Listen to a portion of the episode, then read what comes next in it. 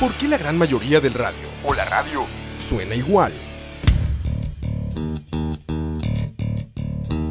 Mensajes publicitarios y comerciales disfrazados de inocentes recomendaciones. Invaden todo lo que vemos y escuchamos. Además de, por supuesto, compromisos con patrocinadores o intereses de terceros que censuran e impiden que cualquier información o mensaje pueda llegar intacto, puro y sin filtros. Al escucha. Muy pronto, una nueva alternativa a la radio. Solo escucha. Escucha.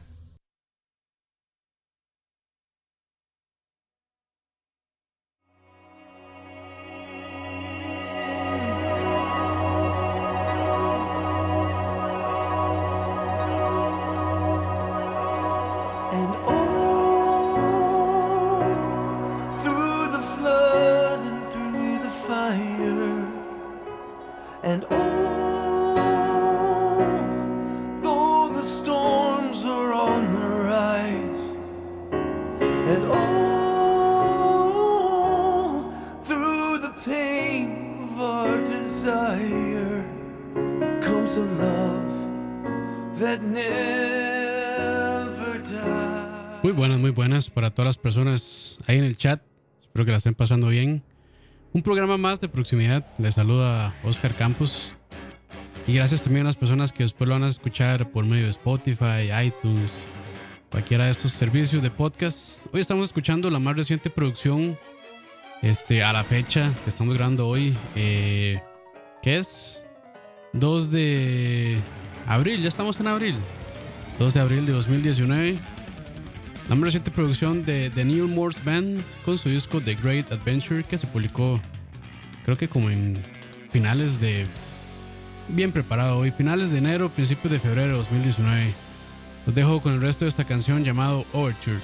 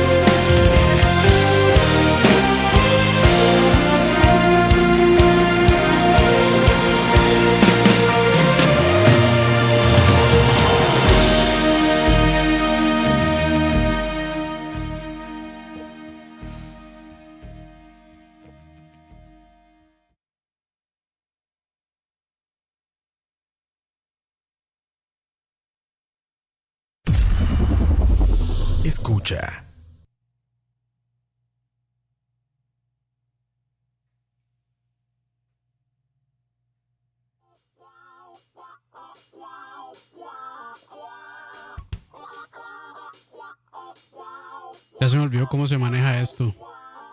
Qué problema. Pero bueno, bienvenidos a todos. Ahí hay gente en el chat. Como uno o dos personas, no mentira. Ahí gracias a todos los que están por ahí. Eh, regresamos. Muchas gracias por escuchar Proximidad. Este, según yo, este año va a ser más constante y no, que va. Que va, siempre, siempre, siempre fallo yo con esto.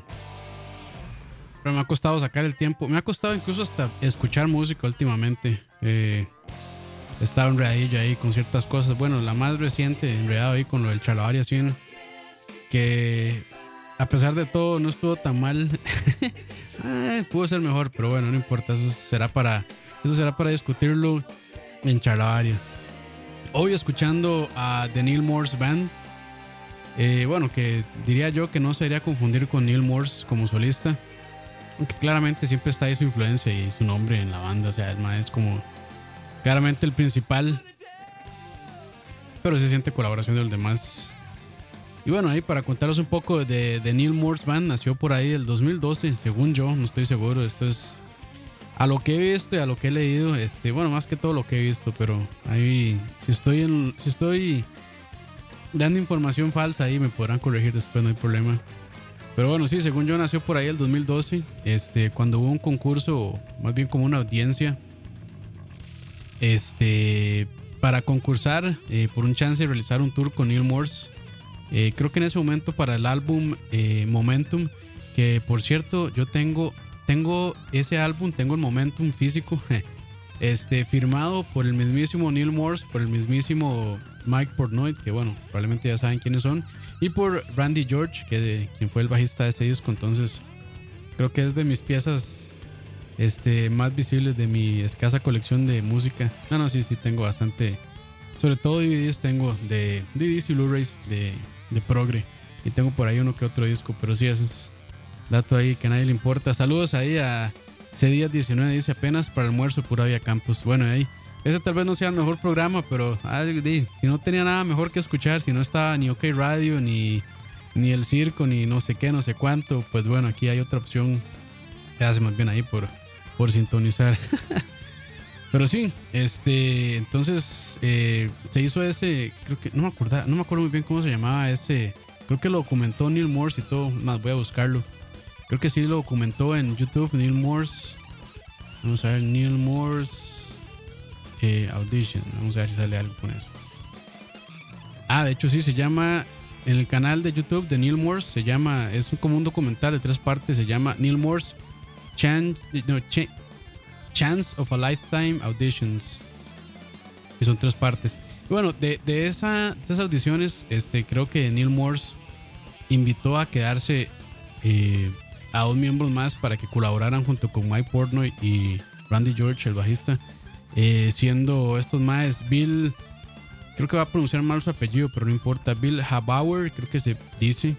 Eh, él es multiinstrumentalista, pero dentro del Neil Morse Band hace más como de tecladista y en concierto lo he visto tocar creo que violín y flauta traversa o saxofón, no recuerdo muy bien qué, algún instrumento de viento.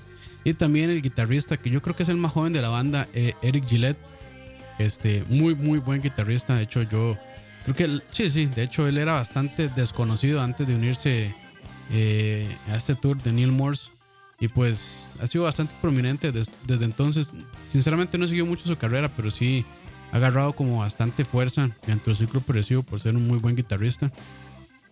Y bueno, este, el resto de la banda claramente lo compone Neil Morse, eh, Mike Portnoy en la batería y Randy George en el, bajista. Y llevan hasta el momento tres discos. Este, el primero, The Grand Experiment, que salió en el 2015. Luego, en el 2016, un año después, The Similitude of a Dream. Y lo que vamos a estar escuchando en parte hoy, este, The Great Adventure. Y para no meter mucha hablada, porque es mucha música la que tengo para hoy, los dejo con la siguiente canción. Y una les digo, esto es un disco doble y lo voy a poner completito aquí, entonces van a ser como 5 horas de programa. Así que una vez con la siguiente mejor.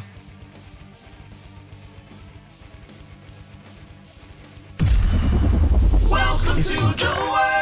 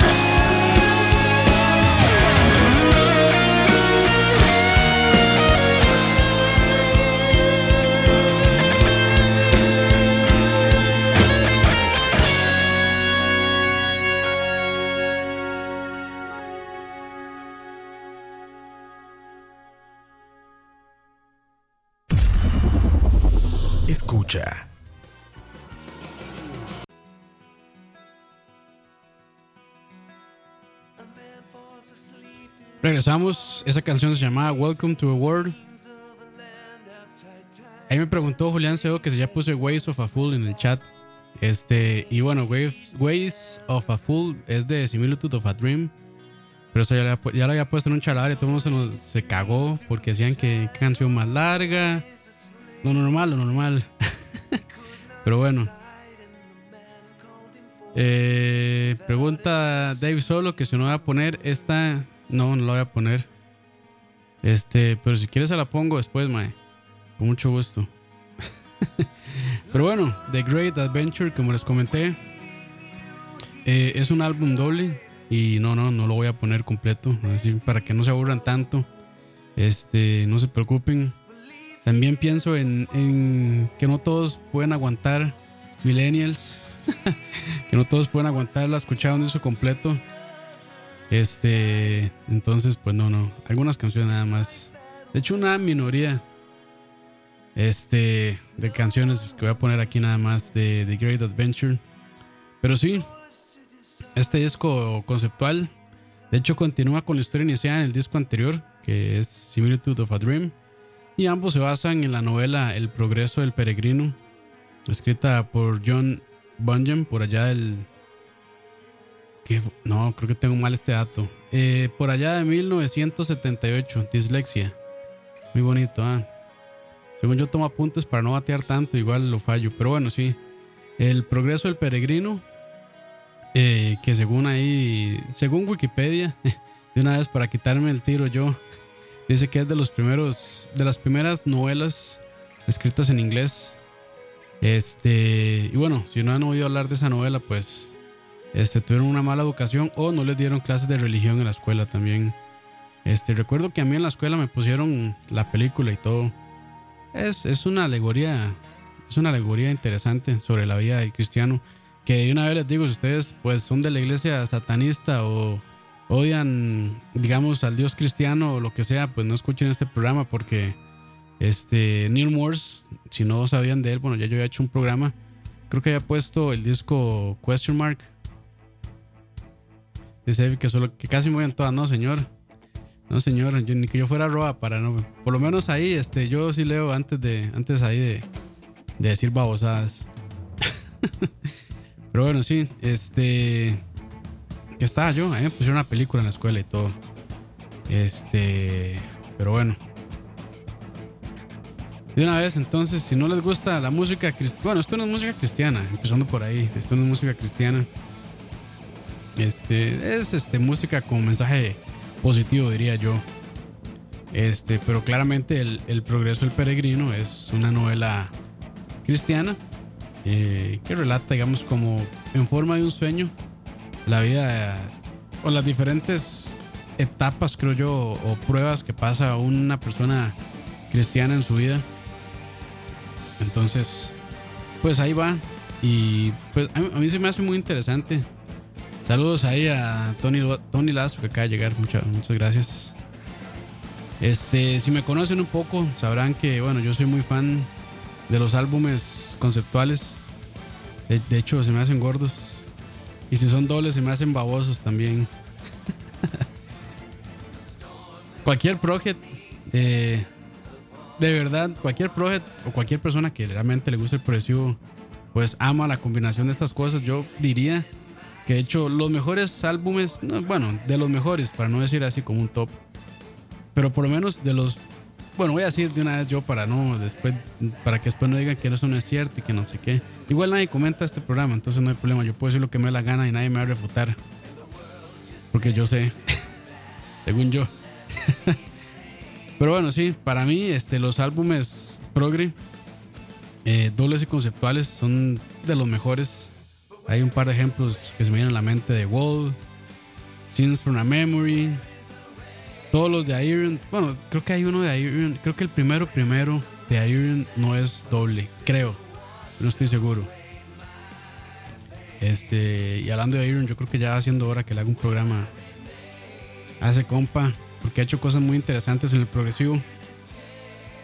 Eh, ¿Qué más? Para ver que recuerde por ahí. The Lamb, del, ¿Cómo es que se llama este disco de, de Genesis? Eh, The Lamb Lies Down on Broadway, algo así creo que era. Ese también es un disco. Dice ahí solo que si 2112 de Rush, 21, 2112 de Rush, creo que nada más tenía lado A y lado B. Este, porque en ese momento no existían los CDs, entonces creo que no entra como disco doble, porque realmente no, la duración no, no llena. Creo que la duración de ese disco llena apenas un CD, digamos, que son como 80, 90 minutos de música. Pero sí, bueno, 2112, de un lado el acetato, digamos, tenía la canción 2112 y el otro lado tenía el resto de las canciones que eran como 3 o 4, si no me equivoco. Pero sí. Bueno, Neil Morse también ya ha hecho varios discos dobles. Este.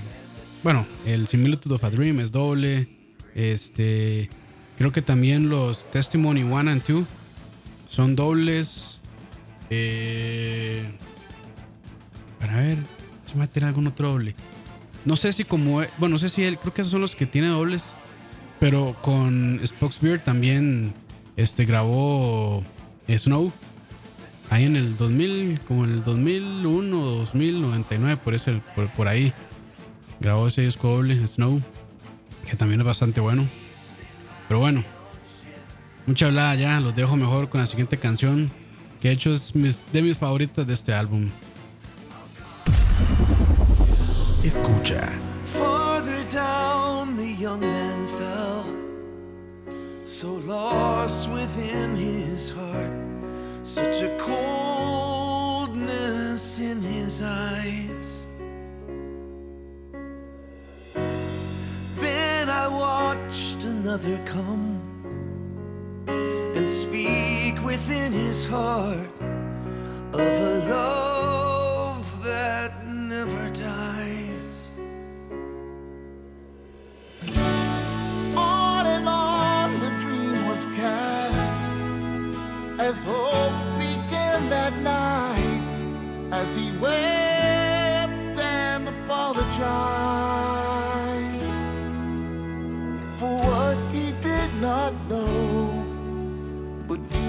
inside his soul, he was sorry.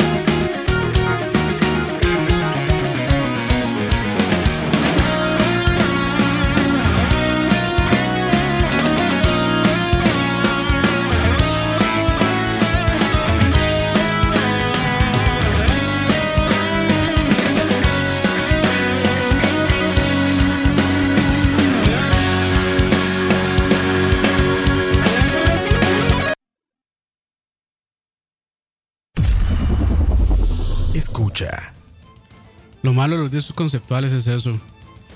Que se corta porque la siguiente canción va pegada. Eso es lo que no me gusta. Pero bueno, ni modo. Este, según yo iba a hacer solo transiciones buenas y no, ya. No podía faltar, no podía faltar. De hecho, ahí para Dave, que mencionó este, hace poco el disco de Rush del 2112. De hecho, ayer, este, en el, o sea, el primero de abril de 1976 se lanzó ese disco. O sea, ayer cumplió 43 años Rush. Bueno, no Rush, sino 2112 de Rush. 43 años. De no por nada son este, de las bandas más eh, influyentes dentro del rock progresivo. Yo creo que toda persona que este, es músico en una banda progresivo, muy, muy, muy probablemente va a mencionar a Rush como uno de sus, de su- una de sus influencias. Este, bueno, Dream Theater siempre los ha mencionado muchísimo. Segundito aquí para acomodarme. Me estaba tirando un pedo ya ahora sí.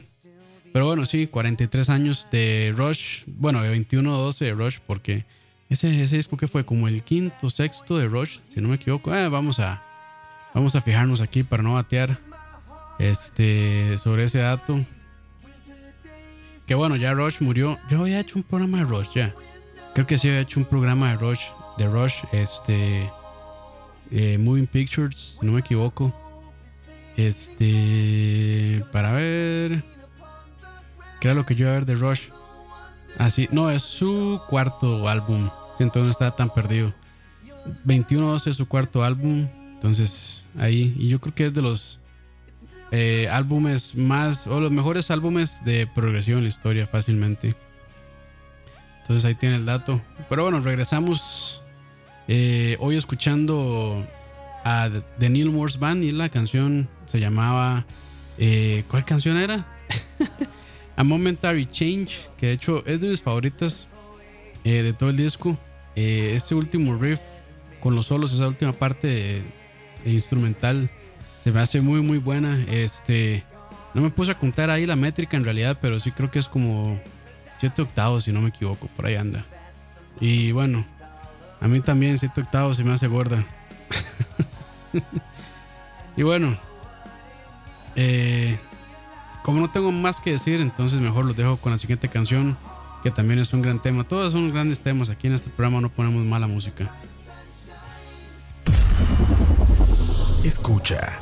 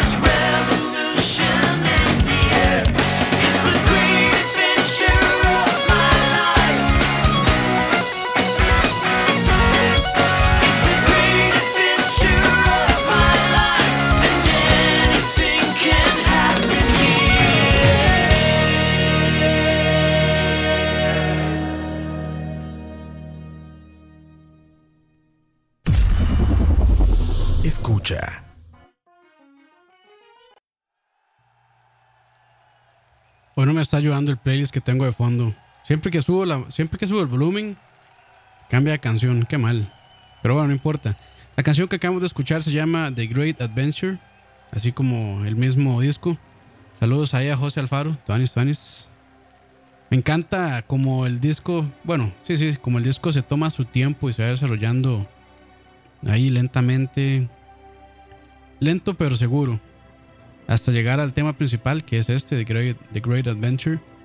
Este tema principal. Y muchos, de hecho, los riffs que usan esta canción se reutilizan a lo largo de todo el disco. Creo que esto es un recurso bastante popular en las bandas de progresivo. Este, que componen un riff o bueno, una figura musical y la reutilizan a través eh, de todo el disco. Ya sea así como en diferentes tempos, más rápido, más lento, este, incluso en tonos diferentes. O descomponen completamente ese riff y lo transforman en uno nuevo. Este, así lo hacen, lo mutan, digamos. De hecho, es como conversaba el otro día, el programa pasado de Dani, en Como Te Gusta, que están hablando de, este, de música, de películas, más que todo como orquestales, aunque puso otro tipo de cosas también ahí, pero es bastante bueno ese programa, se lo recomiendo también. Este, y sí, hablamos ahí de la familiaridad eh, que las personas desarrollan este, con música perteneciente a diferentes franquicias, este, como digamos El Señor de los Anillos, en donde este tono o este riff de esta figura musical de Concerning Hobbits, que es, es una canción muy bonita, de hecho me gusta mucho, pero ya lo usamos como chiste en Chalabaria. Este, yo creo que fue mi culpa en realidad. Eso fue para la historia de Shakira, pero bueno, este, no nos desviemos de lo que nos trajo acá hoy. bueno, ese tema sí se repite a través de toda la película, de todo el soundtrack, de hecho, a través de las tres películas. Es como una de las bases, digamos, lo utilizan como en este en en ¿cómo se llama? En escalas menores, como en partes más tristes o en escalas mayores, como para hacerla más poderosa y como más épica. Y eso es algo que usan también mucho las bandas de progresivo. Este, es difícil hacerlo, creo yo, incorporarlo en diferentes canciones y que no suene como forzado. Y creo que eso es algo que hace que en su tiempo Dream Theater hacía muy bien. Neil Morse lo ha hecho todo el tiempo y lo ha hecho muy bien. Este, y Haken también. Haken, sobre todo en el disco Visions, que de hecho es mi disco favorito, este, lo aplica muy, muy bien. Este, no se siente nada forzado, se siente como muy orgánico, como muy natural. Y es como, no sé, siento yo que es como un buen chiste, que uno ya sabe que se viene el, el punchline, digamos, y uno directamente conecta con, con ese tema. Entonces, de hecho, el otro día este, vi un meme ahí, pero no lo voy a explicar porque explicar memes aquí está difícil y yo no soy bueno para eso. Pero bueno, sí, me gusta mucho. Este, como el tema principal es en la octava canción, eh, The Great Adventure. Este, y sí, me gusta mucho eso, que se tomaron como su tiempo para irlo desarrollando, para llegar a este clímax, este, dentro del contexto de la historia, dentro del concepto. Pero bueno, los dejo ahora con la siguiente canción instrumental llamada Overture 2. Escucha.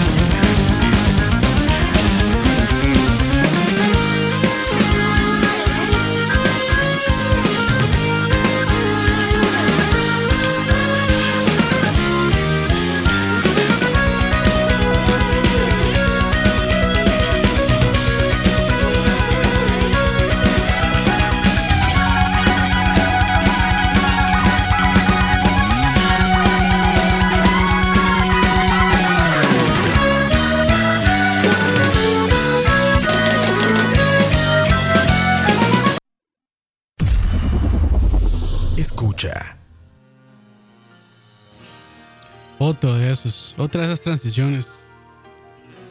Pero bueno, no hay problema. Lo que acabamos de escuchar es Overture 2. Eh, es la, para ver, doceava canción del disco y la que abre el segundo, de hecho. Este, bueno, ahí, como para que HP Cortes, madre, perdón, es que no, no hay nada que hacer. Así es, así es. Eso es lo malo, de hecho, siempre me pasa en proximidad. Porque muchos discos conceptuales están las canciones pegadas una a otra. Entonces, es- claramente, si uno está escuchando el disco, pues no se siente porque el disco tiene la capacidad de saltar de una canción a la otra sin el corte. Pero de aquí como las tengo separadas, ni modo, este, perdón. Voy a tratar de mejorar, aunque no, aunque yo sé que no se va a poder. Pero bueno, este, lo que les mencionaba, los temas, de hecho esta canción usa temas como de la primera parte del disco y de la segunda también de las canciones que le siguen. Entonces como que sí, repite este tema como de esta, no sé cómo decirlo, como esta idea que le quieren plantar en la mente con esos sonidos para que uno se familiarice con el disco y con las diferentes secciones también. De hecho, Neil Morse hace mucho esto, usa mucho esta figura de Orchard, que es como una premonición, digamos, a lo que viene. Este, ni dice, C. Díaz, es un perdón, pero lo seguiré haciendo. Sí, sí, es un, es un perdón, pero me vale verga pedir perdón. es un perdón que no vale, pero bueno. Este, en, este, en esta canción que escuchamos, Overture 2, eh, sobre todo las instrumentales, creo que es cuando más dejan ver su, sus in- influencias. Se siente los Beatles, se siente Pink Floyd, se siente Genesis, se siente, bueno, pues mucho del progre, del rock progresivo de los 70 y los 80. Este, y de hecho también me gusta mucho porque creo que Neil Morse es de los pocos que le rinden tributo a una de las mejores bandas, en mi opinión, de, de rock progresivo y a las más influyentes, pero que poca gente, digamos, recuerda o que poca gente menciona porque, este, no sé si por alguna razón se, se vieron, no sé si bajo la sombra o, o, o vivían bajo la sombra de grupos tal vez un poco más populares como Yes, como Genesis en ese momento, incluso los mismos, mismo Pink Floyd y este eh, King Crimson, Rush también, todas estas bandas del, de los 70. Bueno, pero esta banda es Gentle Giant. Este. Y de hecho, creo que muchas de las armonías este, y líneas vocales que usa Neil Morse, que compone Neil Morse, eh, son súper tributos a Gentle Giant. Como todo este. Este, que hacen voces distintas, qué sé yo, como mal llamado la primera y la segunda voz, todas estas armonías que hacen, digamos. Pero en realidad, lo bonito de este disco es que los cinco, los cinco, los cinco este, músicos, los cinco cantan. Entonces, este, es algo que siempre me ha gustado mucho de las bandas de Neil Morse, que las líneas vocales que componen son muy interesantes y juegan mucho con esto. Entonces, se siente, aunque bueno, Overture 2 es una instrumental, pero no importa. Este, pero sí, me gusta mucho sentir esta influencia, sobre todo, bueno, hay una canción que mencionó por allá, creo que Julián, Julián C2, ¿cómo se llama? Ah, Julián C2, que es Ways of a Fool, que ahí se siente, esa canción es puro, puro, puro Gentle Giant. Este, de hecho, bueno, no, la- voy a poner, pero este, en un chalabaria la puse y mucha gente se quejó, pero bueno, eso es puro Gentle Giant. Así que si no les gustó en chalabaria, ni la vayan a buscar porque no les va a gustar. pero bueno, no hay problema. Este, bueno, ahora los dejo con dos canciones, este, cada una de 20 minutos. Así que prepárense porque vamos a un largo viaje y en 40 minutos regresamos. Y llevamos cuánto el programa, casi una hora, entonces, eh, pucha. Prepárense muchachos, pónganse el cinturón. Escucha.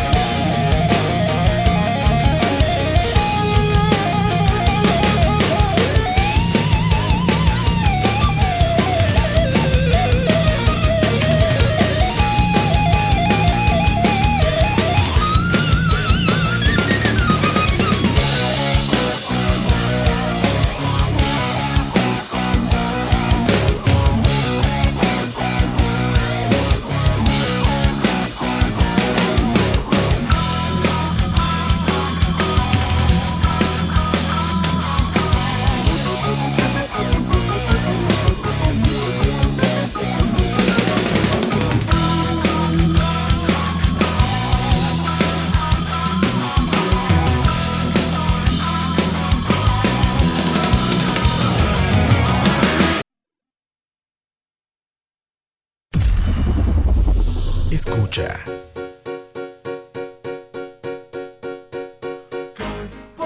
people, cardboard people, cardboard people, cardboard people, cardboard people, cardboard people, cardboard people, cardboard people. Walking down an open lane, people passing by, wearing hats with famous names written on the side. Their sideways something very wrong with us. The fancy's very fanciful. They're different but the same. There's something vaguely comical. Such pride devoid of shame. They strut the day fantastic. And everyone is driven by their lust. Once in at the fashion show.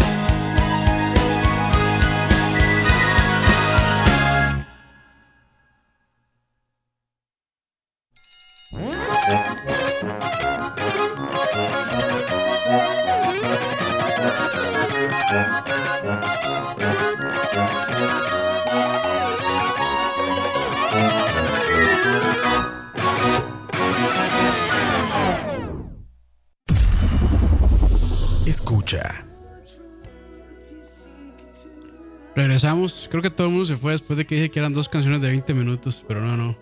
Era una como de 6 y otra como de 4 más o menos. Y eran Fighting with Destiny y seguía de Vanity Fair, que de hecho este Vanity Fair es creo que de mis favoritas del álbum.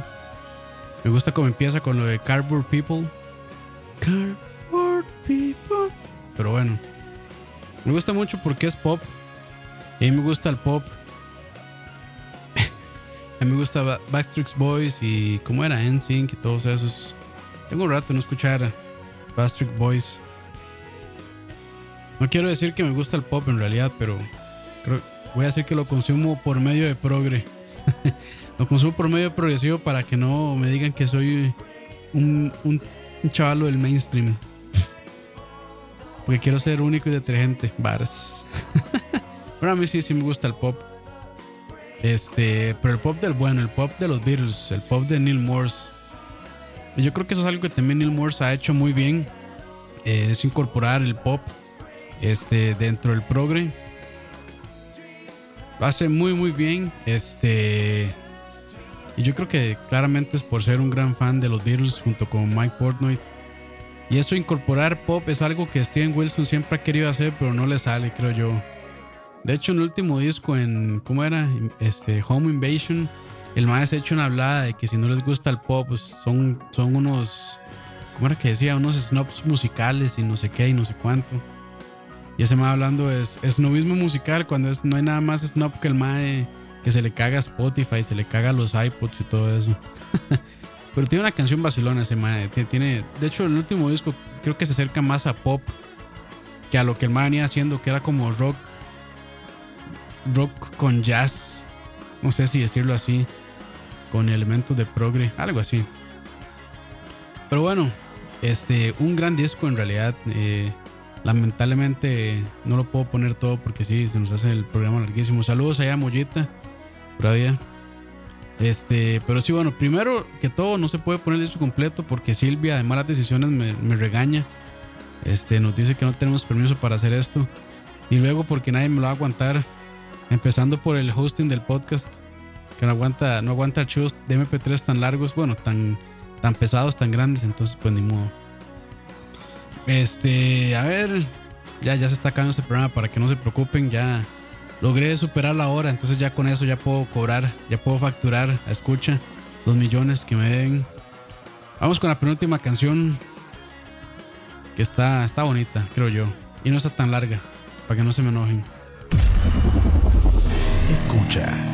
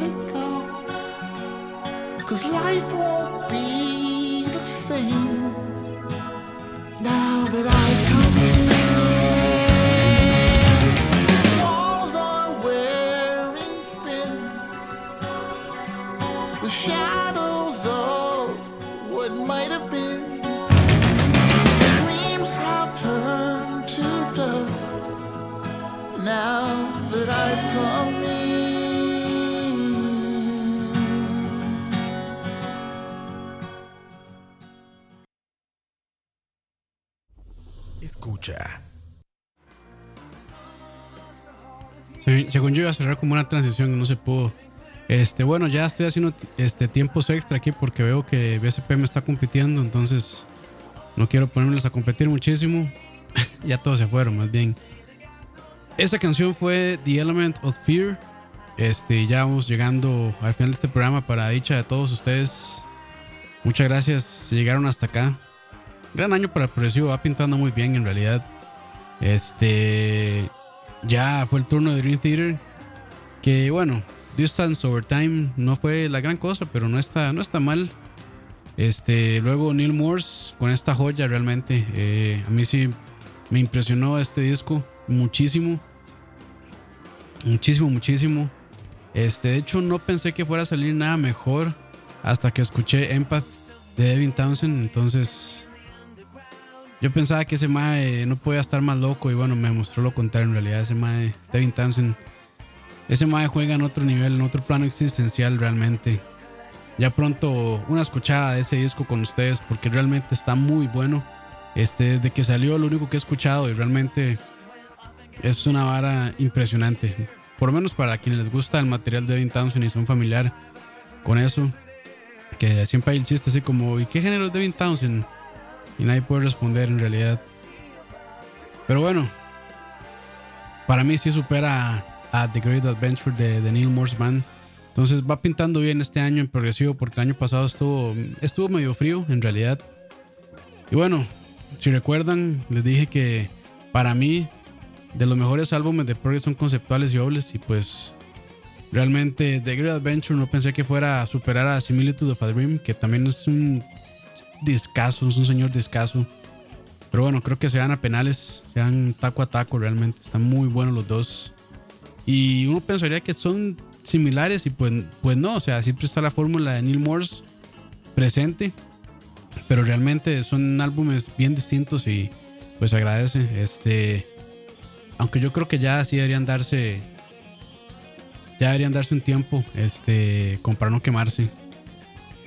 Dice Dave Solo, Devin Townsend es un género, pues sí, es un género, ese más ya como que tiene su firma, este, este wall of sound que el MAE desarrolla es una vara impresionante.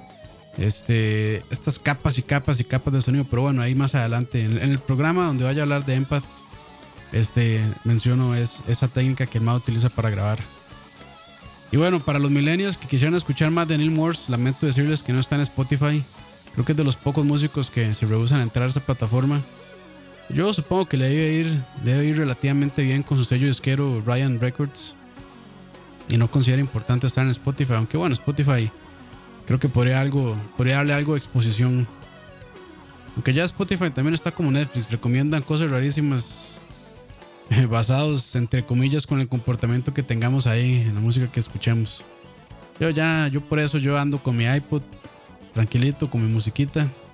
No dependo de no dependo del stream de Spotify. Que bueno, en Spotify se puede descargar, pero pero que va, no, no lo logro con Spotify. Hay grupos que yo tengo y quiero escuchar que no están en Spotify, entonces pues mejor con mis métodos de la vieja escuela, bueno, ni tan vieja. Vieja escuela sería más bien con un con un Discman o con un Walkman, pero tampoco soy así de hipster. Pero bueno, muchas gracias a todos los que están ahí en el chat. Eh, pura vida. A Dave, a Moya, a Tony, a Cedías, a José, a Charles Darwin, a todos ustedes, Julián Cedo también, gracias por, por estar acá. Este, no todos, no todos les puede gustar el progresivo, somos pocos los privilegiados que nos gusta. Entonces, entre más pequeño mejor, así no se mete gente reggaetonera, ni tampoco gente que le gusta ver anime. Pero bueno, este, recuerden seguirnos en chalaria.com, en escucha.live, Facebook, Spotify, redes sociales. Este, no sé en qué más estaremos, tal vez estamos en Grindr, no sé. Pero bueno, y si quieren ganar una taza virtual, como siempre, déjenos un review ahí en iTunes, ayuda bastante. Eh, los dejo con la última canción que tengo para hoy que se llama Freedom Calling. Espero que la pase muy bien. Esto fue Proximidad. Voy escuchando a The Neil Morse Band con su más reciente disco The Great Adventure. Nos escuchamos pronto.